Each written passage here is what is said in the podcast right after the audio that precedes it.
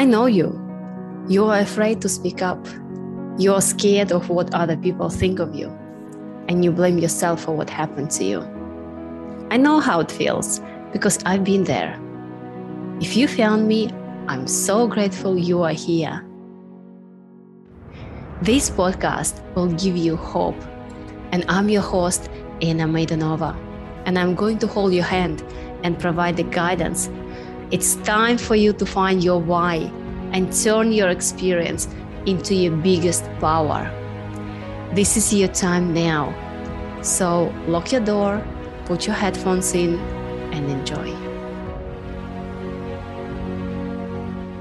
Vanessa Broers, welcome to the show. Welcome to the world's best trauma recovery podcast. Thank you so much for having me here. I adore you, and you know that. So it's really an honor. Vanessa, I love you so much, and you've been a friend of mine and an inspiration for me, and my mentor, and my uh, encouragement. I want to ask you a question, mm. and I want you. I want to put you on the spot a little bit. Perfect. We've known each other for nine months. What changes have you noticed in me as I go through my healing process? Oh, that is a good question. And it also blows my mind that it's only been nine months because it feels like nine years, doesn't it? It does. Which just really speaks to the when when you are so open and you really let your full self into a relationship, the relationship takes so much depth so quick. And I think that that is part of my answer to this question. I mean, from the moment I met you, to me, you were open. I know, and I know that was a new experience for you at the time. But I've noticed a few things. One, you're so you were radiant when I met you, but now you have this. You're like the sun. You're you're just glowing. You have this gorgeous radiance in your face, but also energetically you're just like this little ray of sunshine just walking around everywhere you go. The warmth in your whole being is exponentially more than when we met nine months ago. Your confidence is. I'm trying to find the words and I can't find the words. It's just different on a quantum level. You're so powerful You're the way that I'm also just incredibly impressed by the dedication, not only to your willingness to heal and share, but also to like every skill that goes into creating impact in the world. And so I think that's something that I've that I, I think that was probably part of you before. I know a little bit, I know your story, so I know you've always been really a high performer, but it's really beautiful to watch you blend high performance and healing.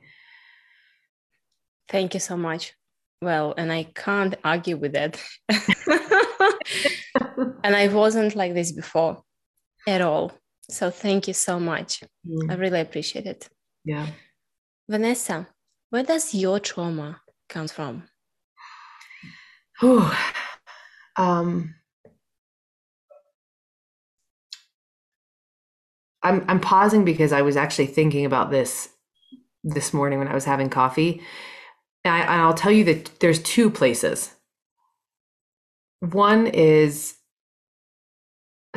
gosh, uh, you know, it's like when you start to think about something, you're like, oh, and there, and there, and there, and there. Mm-hmm. yes, I do. yes, you know, you know. So, primarily, my biggest wounding comes from my mom's struggle with alcoholism. Both of my parents struggled. But I think because of my super close relationship to my mom, the trauma was way worse and much, the impact was way deeper and longer lasting.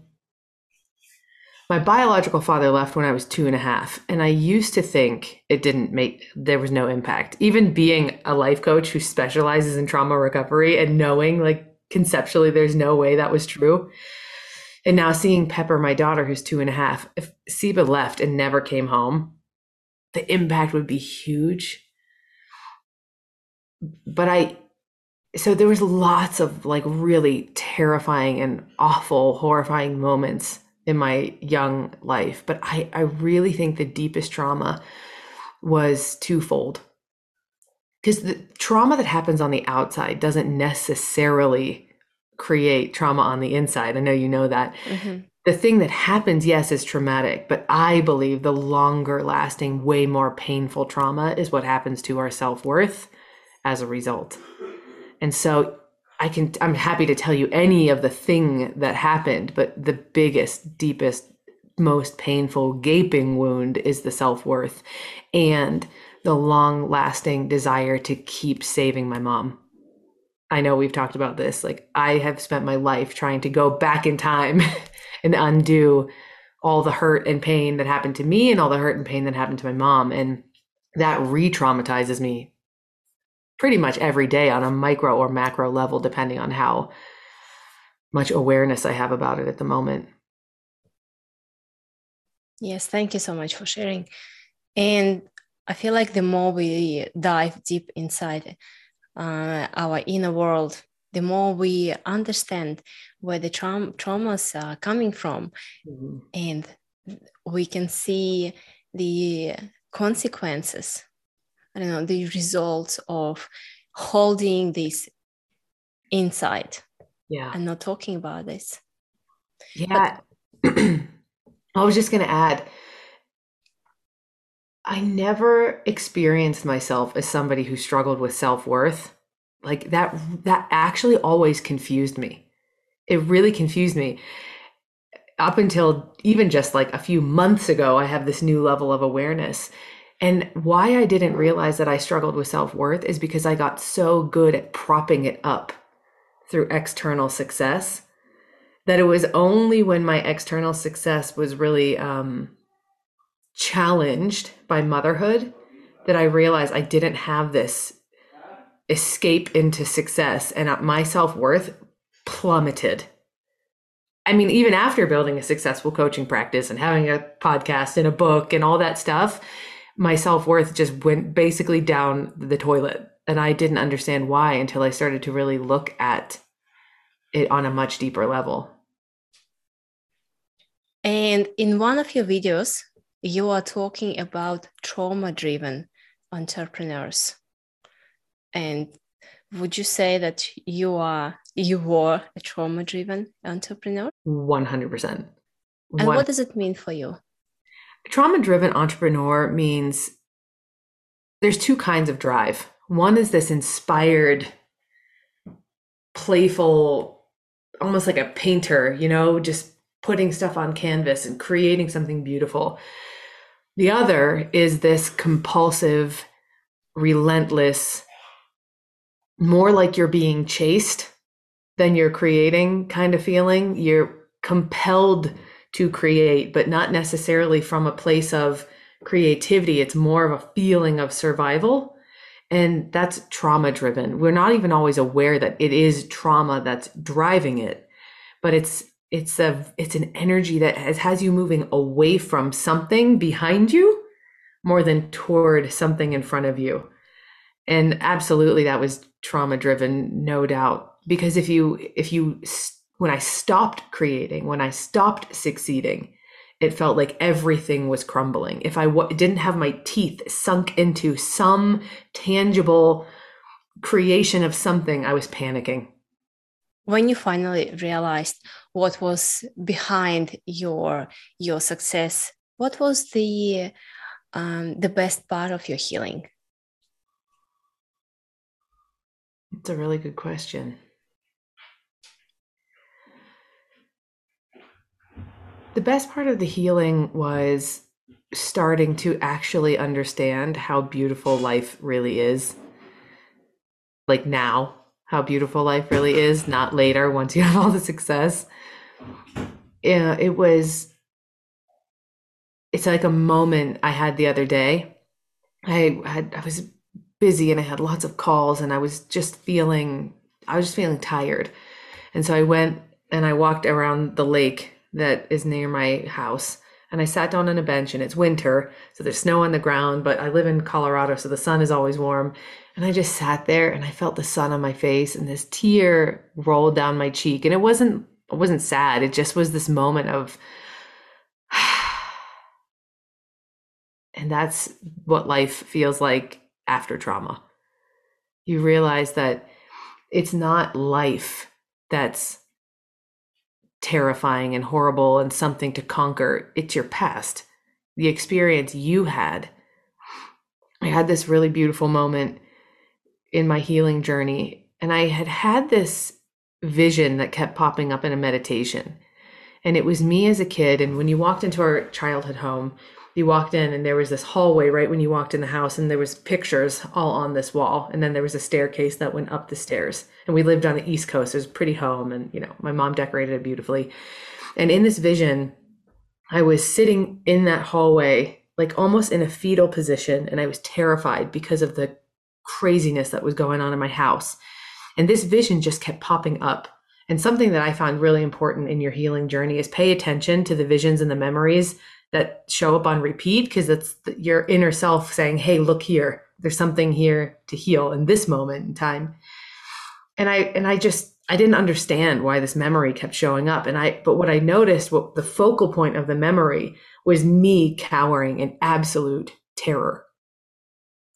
And as I kept revisiting this vision, something really cool started to happen. And the actual vision started to zoom out. So first I could only see me and this it, pictures above me. Then I could see the whole house and I could see the chaos that was happening and you know people screaming and and all of the horrible stuff that was happening there. And then one day the vision zoomed out even further. And I saw that it was a beautiful summer day. I lived on a gorgeous street, like really like picturesque childhood home and it was summer. And outside of my house was just birds chirping, and the sun was shining, and the sky was blue, and the trees were green, and the breeze was blowing. And what I understood in that moment, like really on a deep embodied level, was that there life, there's nothing to fear. Life is beautiful. Life was always beautiful. Just because my experience wasn't okay didn't mean that I wasn't okay. Just because my home wasn't okay didn't mean that life wasn't okay. And when you grow up experiencing repetitive trauma on any level, you have this internal belief that nothing is okay. I'm not okay. Nothing is okay. Life is not okay. So you're fighting your way through it. And this moment, it was just such a, oh, like it all melted away. And I was like, oh, everything's okay. I'm so glad you came to this realization because not many people come to this to this point. Mm-mm. And what would be your best advice for someone who is going through a similar situation like you've gone, but just don't have tools to deal with this trauma? There's always someone to support you. Always look further than your close circle and keep looking until you find the person. My what I grew up believing is no one can help me. No one can understand me. No one can support me. There's no one who can help me. And in your immediate environment, that there's a high likelihood that that might be true. But also, no one can help you when you're hiding what you're experiencing from everyone on earth either. So there are I think it's a little it's it's painful and liberating to realize that when you've gone through trauma, your trauma isn't unique. It feels deeply personal, but it's not unique. There's pretty much nothing you can go through that someone out there can't help you with. And there's something like we really want to hold on tight that no, no, no, it's true. But you first have to stop pretending like everything is okay and then don't stop looking until you find someone who can help you. This is so true. I remember myself holding to my story for 20 years, thinking there is no one will believe me, there is no one will understand me. And I was holding so much shame and so much guilt, thinking it was my fault. Mm-hmm. But it's never, never, ever your fault. Mm-hmm. For me, I was a child. I I didn't I couldn't understand what was what was happening. I was I was aware of what's happening, but I didn't I didn't know how to behave. Plus, I want I was conditioned to obey the rules, to uh, yeah, to do everything what my father was telling me. So, and my self worth and my trust to myself was zero, not zero, just somewhere underground. yeah. Can we go below zero? exactly. below zero. And um, Vanessa, and self worth is very important in in your um, in your life, especially when you go through a healing process. You need to realize that that was a situation, but what I am doing right now with the situation is my responsibility. It wasn't my fault, but now it's my responsibility. Mm. But how did it change your life going through your childhood experience?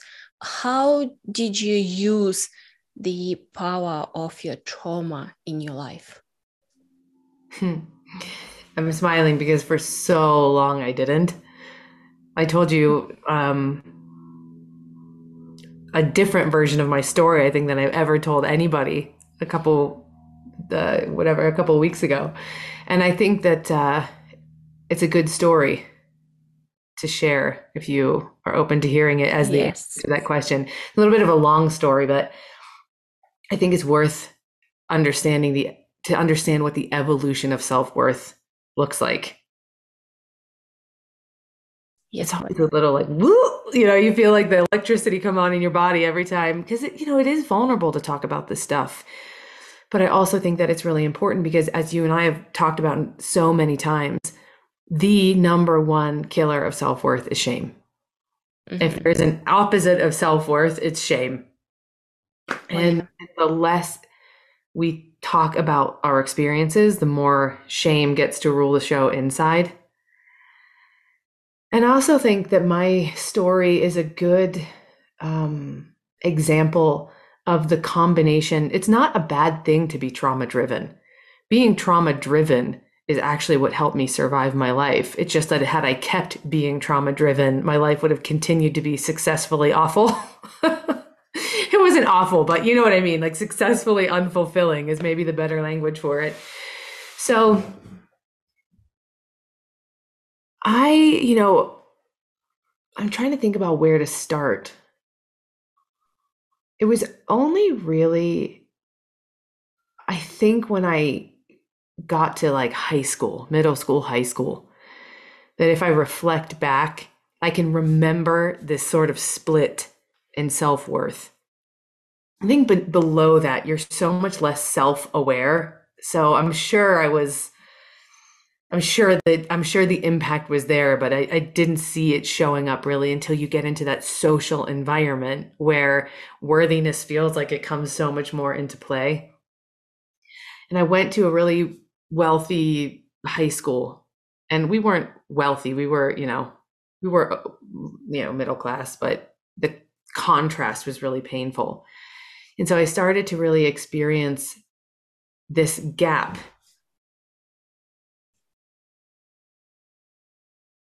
and I started to really, I was, that's where I started to really try to become something different. I wanted to be a really skinny, blonde, rich girl. Basically, if I could have pictured my, my image of perfection, if I could just be skinny, blonde, and rich, then everything would be okay. Something I've like really honestly, even as an adult, had to continually challenge and remind myself. But it's high school, middle school is where I really started to abandon myself and try to embody this other image. And one of honestly, this is so, this is one of my most painful memories, but it's so relevant. So I wanted to be a cheerleader, right? Because if you're skinny, blonde, and rich and you're a cheerleader, well, then it's like, okay, life will Full be okay. package. so I made the cheerleading squad, and oh, my heart breaks for myself in this story. But I remember it was eighth grade. And when there's a game, you wear your uniform to school. Mm. everyone knows you're a cheerleader, even though, you know, and it's like this whole thing. And So I'm wearing my uniform to school and I'm walking down the hallway. Like, you know, those stories you can't help but cringe while you're telling? it's one of them. And I'm walking down the hallway and everyone is looking at me. And I'm feeling like, because oh, I'm a cheerleader and I'm so cool and everybody wants to be me. And then I get to my locker and my friend is there and she's like, oh my God, Vanessa, your skirt is unzipped. And like, you can see. my underwear and like the whole and that's why everybody was staring at me i was so but it just oh it's like the perfect thing that encapsulates what would continue to unfold for the next 20 years so i start to go into this this long period of my life where my my self-worth starts to get wrapped up in which boy likes me and this happened at a really young age. I was always in love with the most popular boy in school and you know all like everything about me was trying to create the right friendships to get that boy to notice me, right? Because if that boy noticed you, it meant that like you were you were you were good, you were perfect. So that unfolded through high school. And and I really it, you know, it, there's this painful correlation between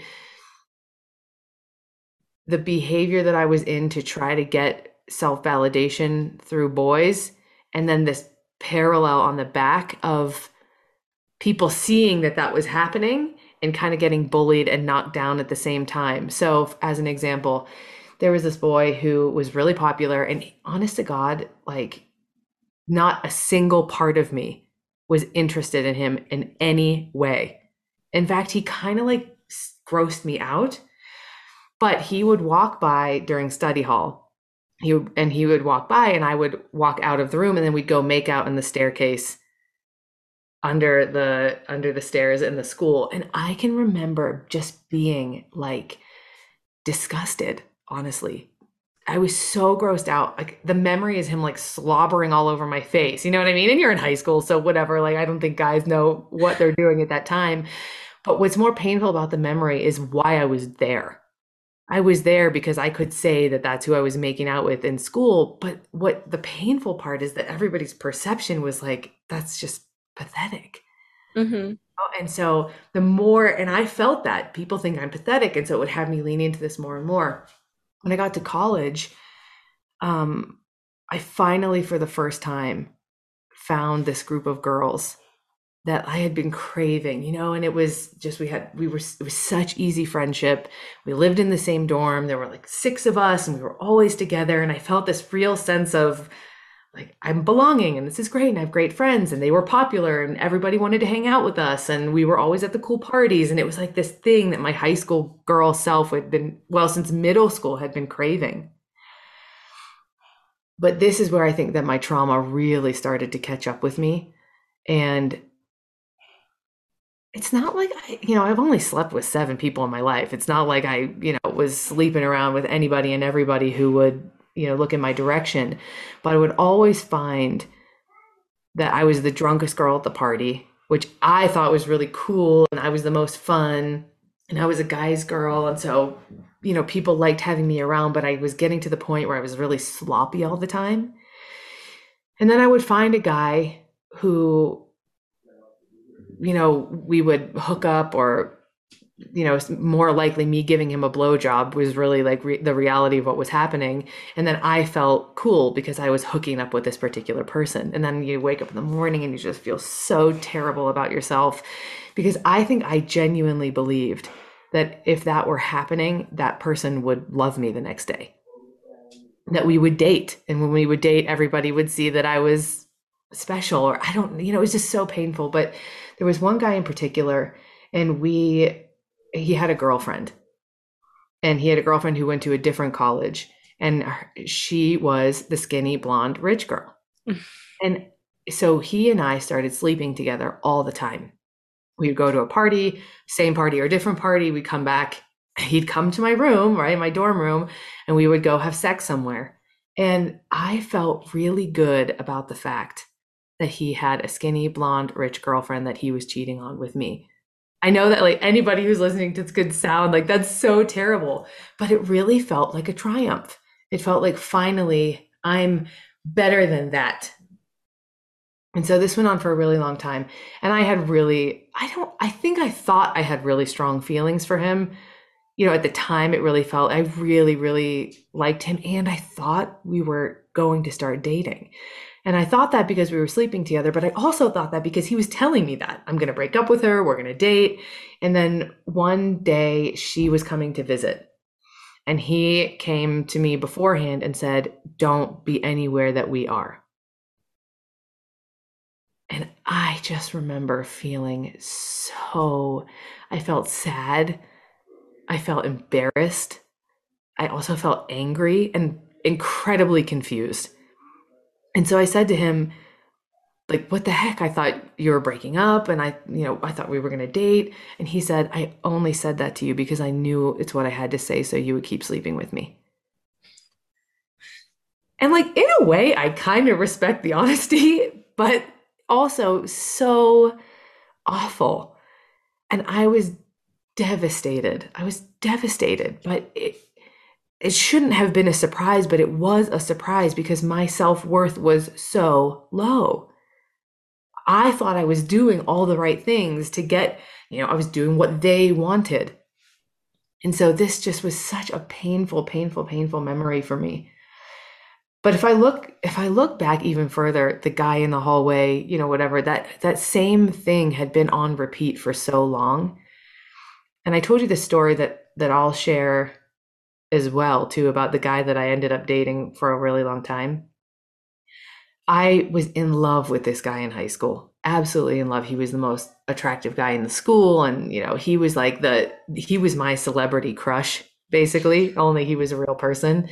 And I I mean, I stalked him like embarrassingly stalked him the same way that you would stalk a celebrity like if you're you know now it's the Jonas brothers or whoever it is it was really sad. I, I wrote him love notes and made him mixed CDs. And it's just, you know, it's so painful looking back because I looking back, I can see, oh my gosh, that was never, there was no reason for, no signs coming back to me that were indicating that that was a green light decision. But I was so in love and my self worth was so low. And I was so obsessed with this idea that if he liked me, well, then I would be really someone. And so I remember back in the day, we had AOL Instant Messenger and we were chatting. And I said, I somehow invited the idea of hooking up with him. I was 100% initiated by me. And he said, okay, well, I'll be right over. You only lived a couple blocks away. And I, I can still feel my physiology just flood with anticipation and nervousness and excitement. Like, I can't believe this is really happening. So he came over. My parents were away. Mom, don't ever listen to this episode. Definitely not my dad. Turn it off now, I promise. And they came over and and we didn't have sex, but you know, we hooked up completely and and he, I remember feeling I it wasn't it wasn't all bad but it was you know that first really intense sexual experience as a kid there's this mix of hormones. shame and excitement and i thought that meant he loved me. So there was this whole anticipation of we're going to date now. And he, i remember he left and he said you've changed me. Mm. and i really thought that meant i don't know what it meant. To this day i don't know what it meant but i thought it meant you love me and so over the next couple years, we continued to have interactions like this. But then he would completely ignore me and pretend that I didn't exist in between. But because we had this little special secret going on, you know, none of that mattered, right? Because he would tell me I'm gonna call, I'm gonna pick you up on Friday night. We're gonna go out, and I would. This is back in the day when phones were connected to the wall, and I would sit there in our kitchen, like our breakfast nook, and just sit by the phone and wait and wait and wait and he would never call and he would never come. And i and i know my parents would just watch me sit there. I can't imagine how heartbreaking that would be as a mom to just sit there and i would cry and cry and he would never call until the next time he wanted to hook up. And so um, one friday night he said he was going to pick me up and he did he called and he showed up at the door and I sat by the breakfast nook and you could see the front door and I can the heart and the anticipation and you know all that stuff when he knocked at the door and I could see his gorgeous head right through the window. And he picked me up, and I thought we were going to go on a date. And we went to his friend's house, and I remember his friend. I can't remember his name, but I just remember he was such a mean person. He was just one of those. Looking back, I can see he was also probably deeply traumatized, but just one of those really mean guys. We went to his house, and I don't know. I I don't I I don't know why I thought we were there. If I look back, maybe I thought we were going to stop and have a drink and then go out. And I honestly think there was part of me that felt proud that he was showing me to one of his friends. I thought that's what was happening. You know, oh, poor little Vanessa, like so wrong, so wrong. I was also excited because I thought we were going to have sex. And it was really exciting to think about losing my virginity to him because it was him. And that meant, again, like I'm important. And so we go into this guy's room, his friend's room. And what ended up happening is I and I think I might have even asked him to have sex with me and he wouldn't do it. Which is also just so sad. what ended up happening is we ended up having anal sex which I didn't I didn't even know. I didn't even know I think that that was a thing. And I remember him asking and I said yes because I would have done anything he asked me to. Anything. Anything he asked I would have done. And I remember it was awful. Awful. It was painful. It was terrible. I mean, the only energetic that I could give it is rape. I mean, and I, it was consensual. Do you know what I mean? Like, isn't it such mm-hmm. a fucked up word for something like that? Such a fucked up word for something like that. I still get emotional when I talk about it because it's so.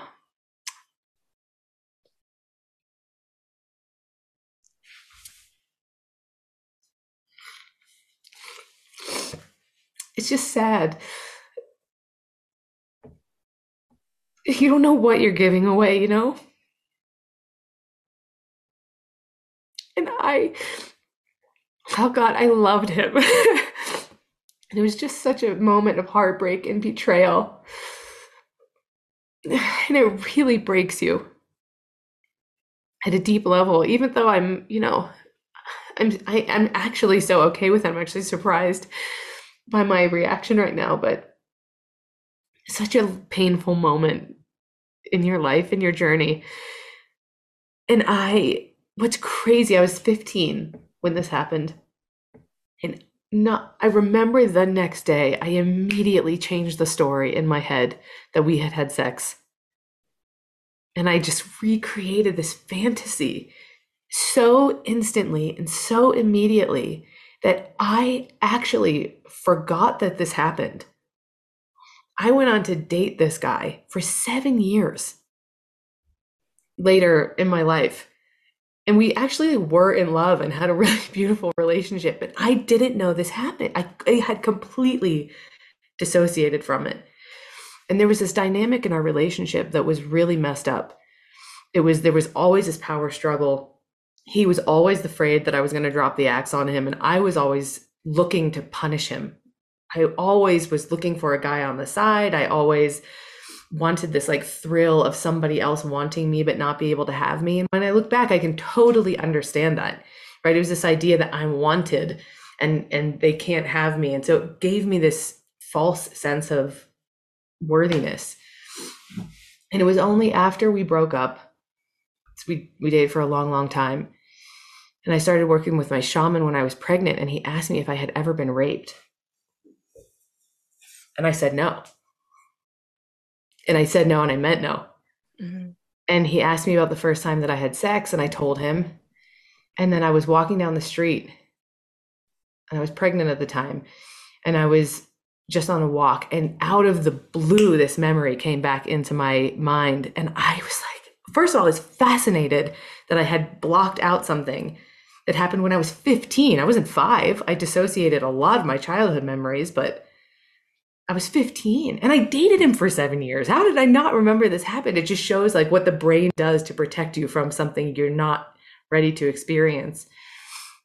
And um, I went back to my shaman and we talked about it. And he, he, you've met Patrick, and he said, absolutely, this was 100% a rape. And it shattered you and we did a lot of healing work around it and we did a lot of healing work on him as well and he he had he said that he was also deeply traumatized at the time and actually what he shared with me is that he was traumatized by that experience as well which mm. I really thought was fascinating because we only think about the trauma to the victim and it was this whole other level of compassion and awareness that the perpetrator can also be traumatized by doing something to somebody else, which makes sense, obviously, when you think about it. But when I started to look back at my life, I never thought I struggled with self worth because, on the flip side of feeling so worthless, I channeled it all into drive that had me be a really successful human being. I always had good grades. I finished my master's and bachelor's in four years combined. I got a job paying me $150,000 working in the C suite of an Australian corporation at 25. You know, so if you look on the outside, there was just success and success and success and success. And I focused on that. But if you went behind the hood and you were looking at the journey of my personal life, there was no self worth. So as I moved into the profession of coaching in my mid 20s, I started to do healing work. But none of this stuff came up until I was pregnant because all the healing work that I was doing was just to keep propping up more success. What do I need to heal to make more money? What do I need to heal to get more recognition? What do I need to heal to sign clients more effectively? But when I got pregnant, it shattered the whole image of success that I had created because I didn't have motherhood in that equation. And it was just like this little pin that popped everything. And I started to go back and I started to remember these memories and I started to see, remember that I did these things and I remembered college and I remembered that moment. And it was only then that I really started to see how much I had um, insulated all of that pain of self worth. And then I started to do the healing work on that and that's where life started to feel really beautiful again wow. I i've heard this story before but i still have a goosebumps on my skin. Vanessa you are so right. I know it's not easy to look look back and just experience and remember all those things that you've done before because it brings so much shame and so much pain and i know because i've done this as, uh, as well. I was bottling all those past stories deep down. But unless i unless i realized that hold on bottling down is not the way. Mm-hmm. until i brought it up and faced it it was chasing me. It was holding me back. It it's just it didn't work for me. Mm-hmm. Um, what was your biggest lesson you've learned from this situation there's a few one is that the thing you're afraid of experiencing already happened you already lived through the thing you're running from. You already you already experienced the thing you're afraid to experience in the future. That thing you're afraid of in the future is actually in your past. And when you face what happened to you, there's nothing to fear in your future. I cannot stress that enough. and the thing you're already that you're so afraid to let out the thing you're so afraid to feel you're already feeling that's why you're afraid of it there's no such thing as bottling up. There's no such thing. You're only just trapping an energy in your body from moving which is why i'm like I, i'm you know i'm i'm i'm happy to feel whatever shows up in any moment because i want to let it out. I want to let it move. And um, I think the other lesson is that nothing can hurt you if you're willing to feel it. And I think that what I ultimately, at the end of the day, the only thing I really do when I help people with trauma is become and create a space safe enough to feel anything. Because when you realize that it is actually safe to feel what you're afraid to feel, and listen, there's a there's a reason we bottle stuff up.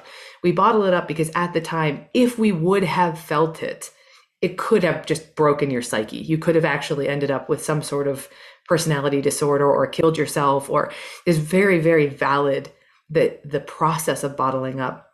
But as an adult, when you enter into a healing space and you're with someone who's safe, if you can make yourself a safe enough space to feel anything, nothing can hurt you. And so, what I've started to learn is that even looking back, it's still painful to experience and share and recount and remember some of those memories. But the biggest difference is I don't feel shame when I think about them anymore. I didn't feel shame when I was telling you that story. What I felt was heartbreak for myself. What I felt was compassion, sadness. Those feelings will liberate you because those actually you feeling that about yourself looking back is self-love. Vanessa i know the rest of the story is as interesting as the beginning. What's happened to this guy? Um you know actually we're friends. We had coffee a few months ago. Um he's living his life he's fine you know i wouldn't say he's thriving like i am but he's not a bad person. How did you realize that?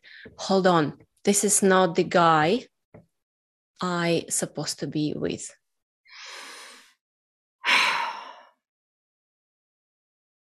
I mean, I think I always knew. Deep down. I think I always knew is the first answer.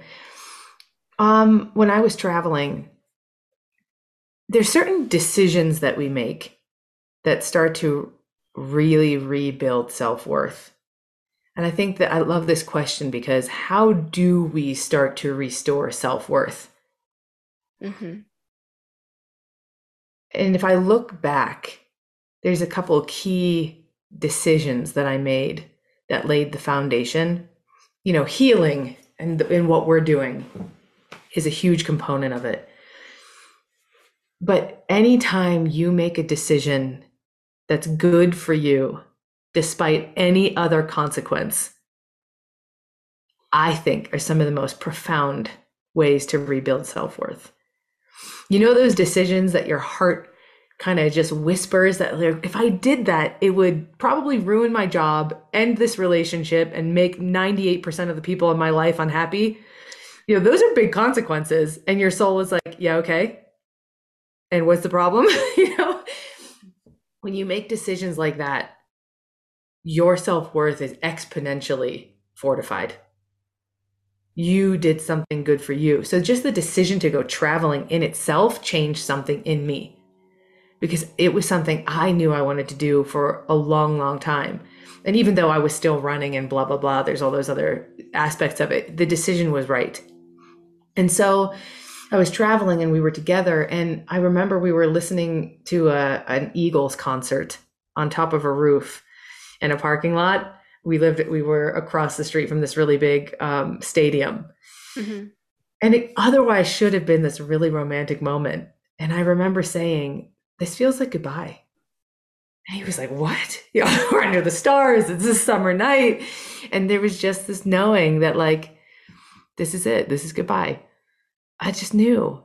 And I think I, I could I could see the knowing because I had made a couple key decisions leading up to that moment that were right. And so when you start to make those decisions, the life you built before that sit on top, that life starts to come apart a little bit. And that's okay. You just listen to your inner voice. It will, yeah. it will always tell you the truth. Always. Always. Always. It might make a mess, but it will never be wrong. Vanessa, as a reclamation coach, how do you help people? We stop running. Sometimes I like to imagine myself as a wall that my clients who've been really good at running run straight into. I'm one of them. Yeah. They just go straight. They don't know they're running into a wall. They think they're coming to work with me to create more and more success. But what they did is they ran into a wall. We stop running and start feeling. The majority of my clients have no idea how to feel all of that. You've bottled it up for so long. How do you start to feel stuff that you haven't felt in 30, 40, 50 years? And so I just, it's really, it's actually really simple. Because I've done the work, because I'm not afraid to feel or look at anything, it creates safety for them to look at and feel everything. And that there's never judgment, ever, never. And if there was, I would tell them. So that we came into the space and we could look at that together. So they start to feel all of the things that they haven't felt for a really long time. And it's it's hard and it's scary and it's painful and it's a process. Sometimes it takes a year or two but once they realize that that is safe, then they they can start self-healing. So that's the first part. Once you start the self-healing and all that inner noise and tension and pressure and anxiety and fear is gone, now we have space for the that inner voice to come through. And that inner voice has always known what to do, has always known what's next, maybe has a, a whole vision of the path, but even if not that, always knows the next step, knows what's right, knows what's wrong. So because we've created space, that voice can start to come through. So I'll invite that those answers to come. And when they come to the surface and they're completely inconvenient, possibly on a totally different path and direction, then I'm there to help my clients create that world. So we first go into healing, then we go into listening, and then we go into creating. And creating is a simple process of take the take the step that your soul suggests and you know then we can then i bring in some high performance coaching and you know they're always my clients are high performers anyway so that's fun.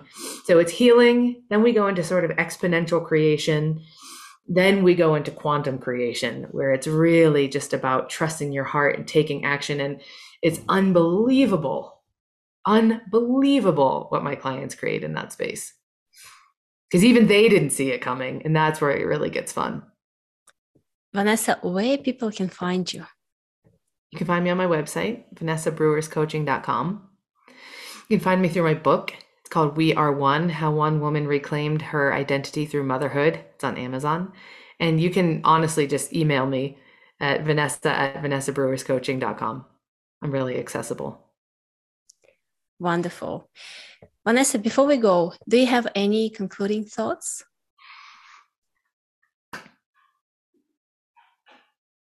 Yes. In order to create a different life experience, you have to start living both lives. There's a life on the outside and there's a life on the inside. They're interconnected, but they're different. And if you want to feel there and you want to feel fulfilled and you want to live in the present, then you have to start living the life that's happening on the inside. This is so true. Ladies and gentlemen, Vanessa Broers. Thank you for being here. I know it's not easy, but there is a part of you who is ready to take this journey all the way and I can help. Reach out to me directly at anna at annamaidanova.com to get to work. You can also connect with me on Instagram, Facebook, LinkedIn for more healing stories and magic.